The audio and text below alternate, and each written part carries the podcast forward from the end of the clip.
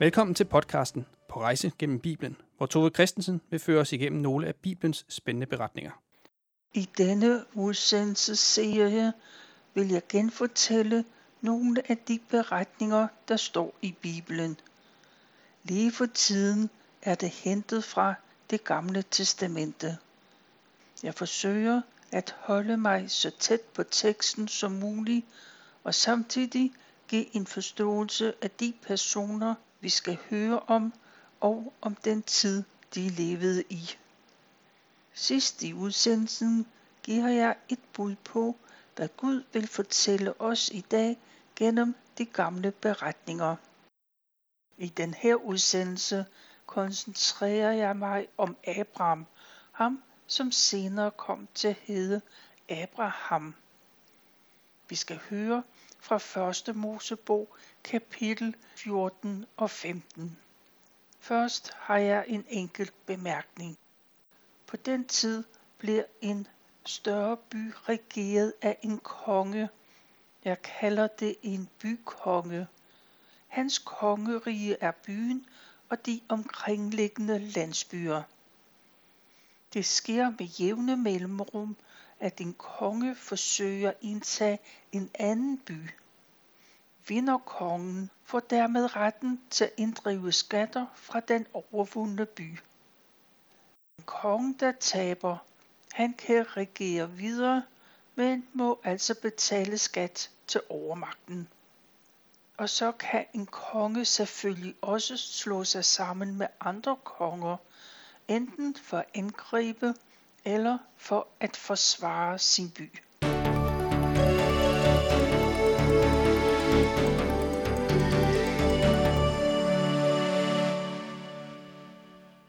Abraham, ham der senere kom til at hedde Abraham, han og hans nevø Lot, de bor i Kanaans land. Men i dag må deres veje skilles, ikke græs og vand nok til de store dyreflokke, som de begge ejer. Deres hyrder, de var begyndt at komme op og slås for sikre de dyr, de har ansvaret for. Derfor siger Abraham, at nu må de skilles, og Lot han vælger at slå sig ned i Sodoma. Lot han pakker sine telte sammen og går vestpå. Abraham han blev boende i Kanaan, det land, som Gud havde lovet, og hans efterkommere skulle eje. Abraham slår sine telte op ved en egelund. Det sted er ejet af Mamre, og han har givet Abraham lov til at slå sig ned der. Lot, han bor i Sodoma. Det er et frugtbart område, men ugudeligheden er stor i den by. Men byen er også besat. Indbyggerne er ikke frie. De hører ind under kong Kedolaomer fra byen Elam, der ligger i Mesopotamien. Det gik sådan til. For 12 år siden slog kong Kedorlaomer sig sammen med tre andre bykonger. Kongerne og deres krigere drog ud på et krigstogt, og de kom til området ved det døde hav. Fem bykonger i området var opmærksom på, at fjenden kom, og de slog sig sammen for at forsvare deres byer. Men det hjalp ikke.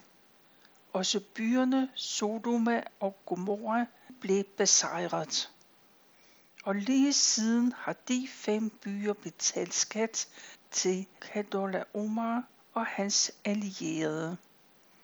Og det har været en stor belastning for kongen og for indbyggerne i alle disse år. Så nu i 12 år har de betalt den aftalte skat.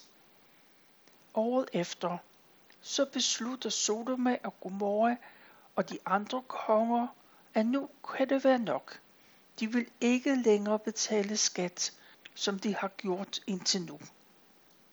Det opdager Kedala Omar selvfølgelig, og det finder han sig ikke i. så han taler med sine allierede, og de planlægger et krigstogt. Kedalaomer går sammen med de tre andre bykonger, for de har jo også mistet deres indtægter. På vej mod Jordandalen, så når de lige at indtage afskillige byer. Sodoma og Gomorra og deres allierede ved godt, hvad der venter dem. De har hørt rygter. Så de samler deres kriger for at kunne forsvare deres by. Ude på slagmarken i Sindemsdal, der møder de to hære hinanden. Det går ikke særlig godt for Sodoma og Gomorra. Deres kriger ser sig slået og tager flugten. Men på vejen er mange så uheldige, at de falder i asfaltgrupper, der er så mange af i det område. Sejrherren med Kedelaomer i spidsen kan gå lige ind i Sodoma og Gomorra. Der tager man indbyggernes ejendele og madvarer, og de tager også krigsfanger. Også Lot, Abrahams nevø, bliver taget med sammen med hans familie og alt, hvad han ejer. For Lot bor jo i Sodoma. Det lykkes en indbygger at flygte. Han skynder sig til Marmorlund, der hvor Abraham bor. Han fortæller, hvad der er sket i Sodoma og hvad der er hent Lot. Abraham er helt klar til at redde Lot, så han handler hurtigt. Han samler sine unge mandlige slaver. Der er 318 unge mænd i alt. Måske har Abrams ven Mamre og hans to brødre også stillet med nogle mænd. Men uanset hvad, så er det en hel del unge mænd, der tager afsted. Og de skynder sig efter Omars krigere. De indhenter dem også. De har jo ikke krigsfanger og store byrder, som de også skal bære på.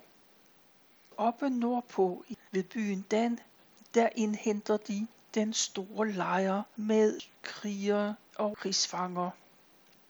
Det er faktisk en tur på omkring 200 km.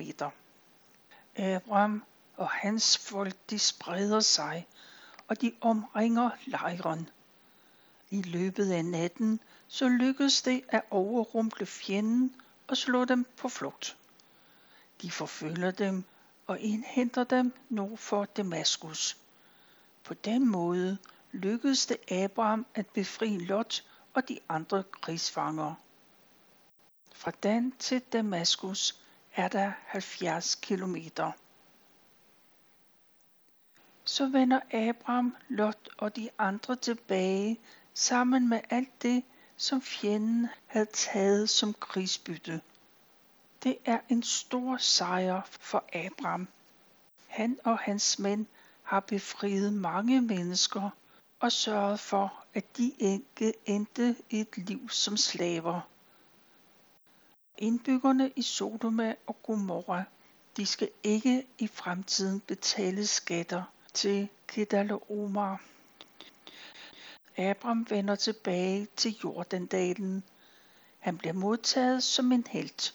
Sodomas konge kommer ham i møde i kongedalen. Men det er Jerusalems konge, kong Melchizedek, der får opmærksomheden først. Og det bliver et højtidligt øjeblik.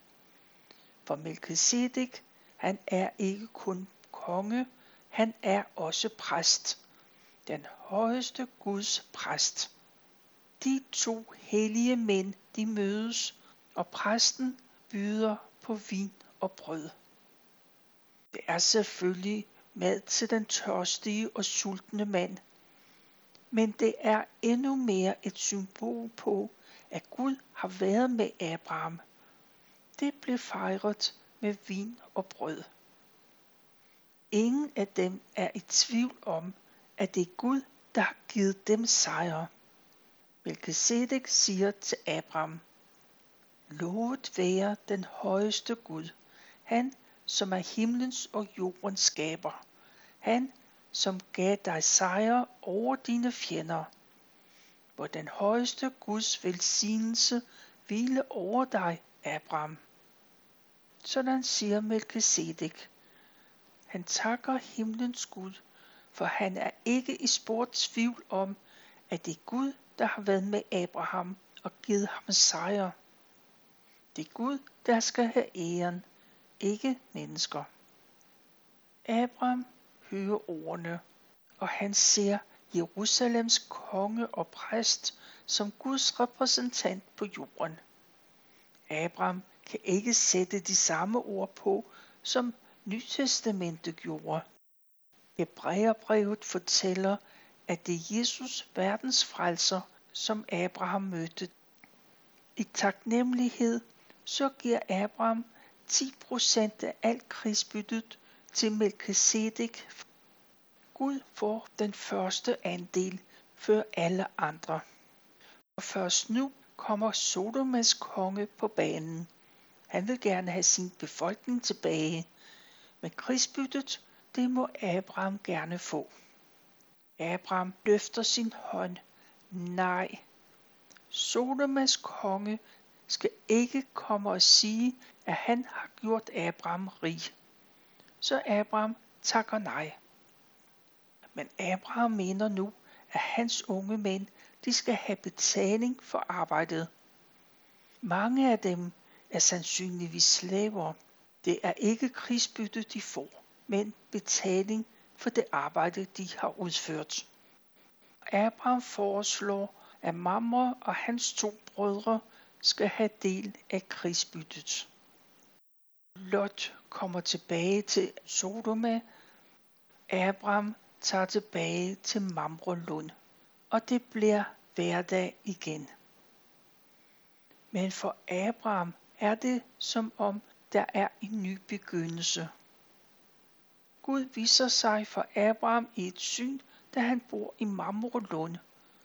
Gud siger, Vær ikke bange, Abraham, for jeg er med dig, og jeg vil belønne dig rigeligt.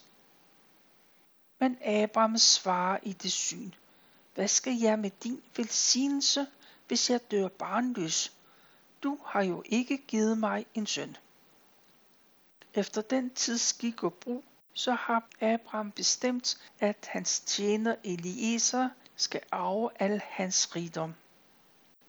Men Gud gentager, at det ikke er Eliezer, der skal arve, men Abrahams egen søn skal være arving. Abraham kan mærke, at Gud tager ham med udenfor i det mørke og stjerneklare nat. Gud siger, kig op mod himlen og prøv at tælle stjernerne. Dine efterkommere skal blive lige så talrige. Abraham ser op på den mørke, stjernefyldte himmel, og han stoler på det Gud har sagt. Men tvivlen nærer ham alligevel, og så siger Gud, Jeg er Herren, som førte dig fra din hjemby Ur, for at give dig det land, du nu bor i. Men Abraham har ikke nok i ord, for han siger, Almægtige Herre, hvordan kan jeg være sikker på, at du vil give mig det? Og Gud svarer helt konkret, at Abraham han skal hente en tre års kvige, en tre års ged, en tre års vædder, en tordeldue og en ung due. Det er de dyr, der senere bliver brugt, når man indgår en pagt eller en aftale mennesker imellem. Abraham slagter dyrene og deler dem i to. Da det var ved at blive aften, så kommer der et frygteligt mørke ind over Abraham. Og i det mørke siger Gud blandt andet, Dine efterkommere vil komme til at bo i et fremmed land i 400 år og opleve slaveri og undertrykkelse. Men jeg vil straffe det folk, som undertrykker dem, og til sidst skal dit folk rejse bort derfra med meget rigdom. Det skal dog ikke ske i din tid, Abraham. Du skal nå en høj alder og dø i fred. Sådan siger Gud. Og som en bekræftelse på de ord og den pagt, aftale, som de er indgået, så ser Abraham en fakkel, som kommer igennem de døde, paterede dyr. Og Gud gentager, jeg giver dette land til dig og dine efterkommere. Du skal have det lige fra grænsen i Ægypten mod syd og op til Øvfratfloden i nord. Abraham ved godt, hvor kæmpestort et land han er blevet lovet. Ægypten, der har han været, og han har boet ved Eufratfloden, der ligger i Babylonien. Det kan blive Abrams efterkommers. Vi når ikke længere i den her bibelfortælling, men jeg har et par kommentarer til det, vi har hørt. Hebræerbrevets forfatter, der står blandt andet sådan. Melchizedek var konge i byen Salem, Jerusalem, og samtidig præst for den højeste Gud. Melchizedek betyder retfærdighedens konge, men han er også en fredskonge, for han er konge over Salem, der betyder fred. Skriften taler hverken om Melchizedeks far eller mor, eller om hans slægtsforhold overhovedet. Hans liv er beskrevet, som var det uden begyndelse og afslutning. Og derfor er hans præstetjeneste uden afslutning. Han er således et billede på Guds søn. En videre velsignede Melchizedek den store Abraham, som havde fået Guds løfter. Det viser uden diskussion Melchizedeks storhed, for den, der velsigner, er altid større end den, der bliver velsignet. Citat slut. Gud har flere gange lovet, at han vil være med Abraham og gøre ham respekteret og venligt i Kanaan. Det hører man tydeligt helt fra begyndelsen i denne beretning. Lige fra manden, der henvendte sig til Abraham, efter Lot var blevet taget til fange, og til Melchizedek og Sodomas konge, der begge kom ham i møde, da han vendte hjem. Senere kom Abraham i tvivl om, om Gud virkelig holder sit løfte om, at han får børn. Abrahams tålmodighed var ved at slippe op. Gud kender menneskets hjerter og menneskers tanker, og han vidste, hvad Abraham kæmpede med. Derfor mødte Gud ham i et syn, men han fik ikke nogle konkrete beviser. Abraham måtte leve videre i tillid til, at Gud holder løfterne. Hebræerbrevets forfatter er ikke i spor tvivl om, at Abrahams tro var stor. Vedkommende skriver det sådan. Hvad er tro? Tro er grundlaget for vores håb. En overbevisning om ting, der ikke kan ses. Der står blandt andet også sådan. Abraham slog sine telte op i et land, som tilhørte andre, og i tillid til Gud vandrede han fra sted til sted i det land, han var blevet lovet. Abraham så nemlig frem til at bo i til byen med det evige grundvolde, som Gud selv er både arkitekt og bygmester for. Sara troede Gud. Derfor kunne hun blive stammor til et helt folk, til trods for, at hun var blevet for gammel til at få børn. Hun troede på, at Gud, der havde givet løftet om en søn, var til at stole på. Således blev Abraham stamfar til et helt folk. Selvom han gik på gravens rand, blev han ene mand stamfar til et folk så talrigt, at det er lige så umuligt at tælle som himlens stjerner og sandet ved havets bred. Abraham og Sara og deres søn Isak og barnebarnet Jakob døde alle i tro, uden at se løftet blive opfyldt. Men de skimtede det forude og hilste det velkommen. Det var noget af det Nye Testamente har at sige om Abraham og Sara. Vi har genfortalt fra 1. Mosebog kapitel 14 og 15. Og fra Nye Testamentet er det fra Hebræerbrevet kapitel 7 og 11. Citaterne er fra Bibelen på hverdagsdansk. Vi slutter den her udsendelse med at spille sangen Du som bryder lænker. Det er Paul Lykke Nielsen, der synger.